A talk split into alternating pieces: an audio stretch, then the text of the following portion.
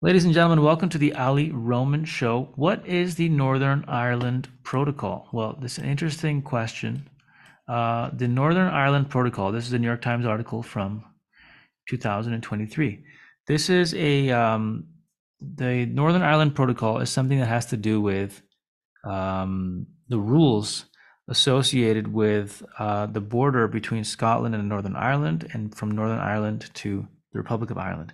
The European Union, which moving southward begins um, where Northern Ireland meets the Republic of Ireland. Uh, the European Union has strict rules about the kinds of goods that come in from outside the European Union. And one of the states that's outside the European Union now is the United Kingdom of Great Britain and Northern Ireland. And there's a question there about um, what kinds of border checks for overland trade will happen um, for goods that are going from, let's say, England and Scotland over to the Republic of Ireland as they head further into the EU. Will those border checks happen um, between Scotland and Northern Ireland? If so, doesn't that kind of pull Northern Ireland further away from the United Kingdom? which is kind of a complex and um, contested topic dating back to uh, the 1960s, 70s, 80s, and 90s when many people in Northern Ireland wanted Northern Ireland to secede from the United Kingdom and join the Republic of Ireland?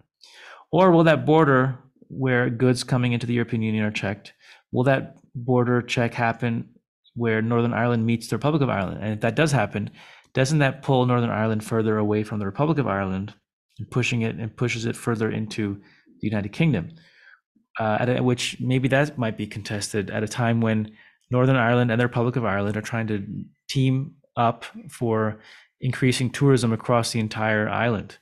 Um, and they're trying to increase uh, education partnerships where northern people from Northern Ireland students will go to the Republic of Ireland for university studies. Um, from a tourism perspective, the tourism agencies there. It's a shared agency. is trying to have uh, people from the Republic of Ireland spend more time in Northern Ireland. So won't these border checks um, increase that kind of distance between the two? So here's a New York Times article from 2023, which reads the title is What's at Stake in Northern Ireland Trade Deal? It looks like it's written incorrectly, but what can we do? The caption says Britain and the European Union have long clashed over post Brexit rules, known as the Northern Ireland Protocol. Here's how their renegotiated agreement, the Windsor Framework, will work. The caption for this photo is um, Northern Ireland on the left and the Republic of Ireland on the right. The inlet marks the border. That is interesting. What a beautiful landscape. Man, wouldn't it be nice to spend time there? It's a border that needs to exist in two places and also nowhere. So two places meaning where Northern Ireland meets the Republic of Ireland, it's the start of the European Union, and where Northern Ireland meets Scotland. Um, the reason it would have to exist there also is because the border between the, between Northern Ireland and the Republic of Ireland is a little bit loose, and as you can see here, even in the photo. So if things are not checked properly from at the Europe at the Northern Ireland border with the Republic of Ireland for for the European Union to check what's coming in, then things need to be checked where Scotland meets Northern Ireland. So it's a border that needs to exist in two places and also nowhere. Britain's 2016 vote to leave the European Union left many questions unanswered. One of them here is Northern Ireland. The territory is part of the Northern United Kingdom, but it shares a land border with the Republic of Ireland, a member of the European Union. I don't know why they don't call it the Republic of Ireland here. Negotiators have repeatedly struggled to find a way to allow goods to move smoothly across the Irish Sea between Northern Ireland and the rest of the United Kingdom without threatening the open border between Northern Ireland and Ireland, dividing lines whose significance go far beyond trade. I mean, that's part of the that's part of the arrangement at the end of um, the conflict in Northern Ireland in the 1990s into the 2000s, that there would be kind of a fluid border between these two regions.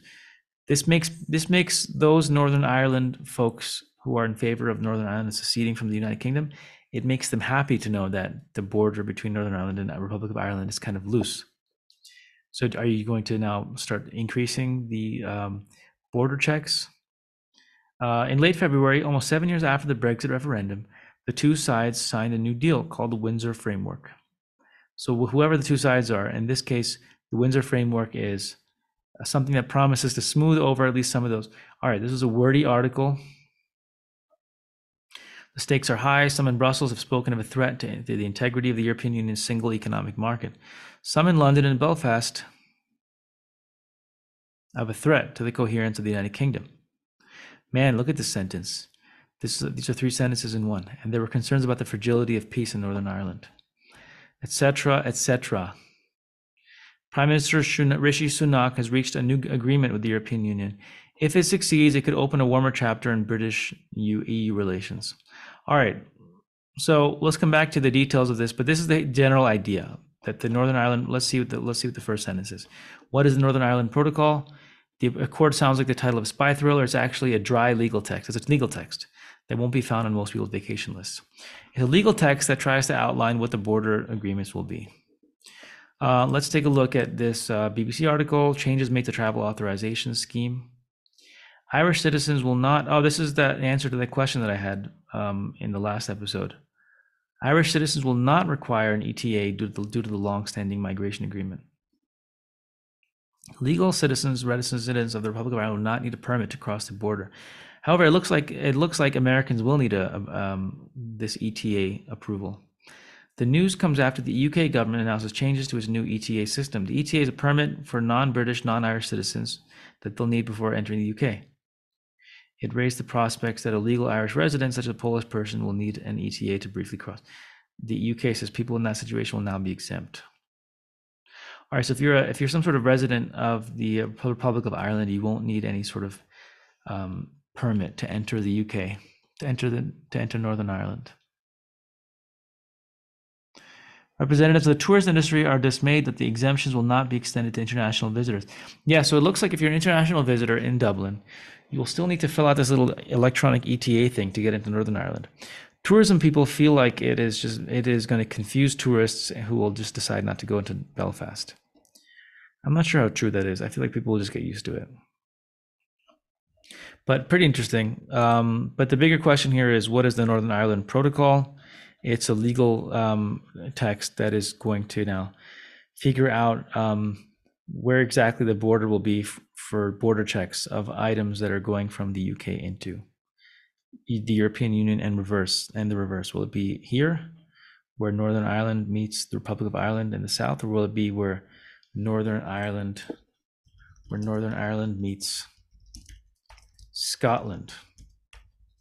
And I'm writing that in here in this Google search bar Brexit and the Irish border. And um, why is the Irish border a big deal in Scotland? The future of the border between Ireland and Northern Ireland is deeply controversial, etc., etc. On both sides of the Irish Sea. Let's look at the images here. So there's a little map here. Here's Northern Ireland, here's Scotland. And these are these two um, maritime boundaries. Very interesting. We'll come back to all this.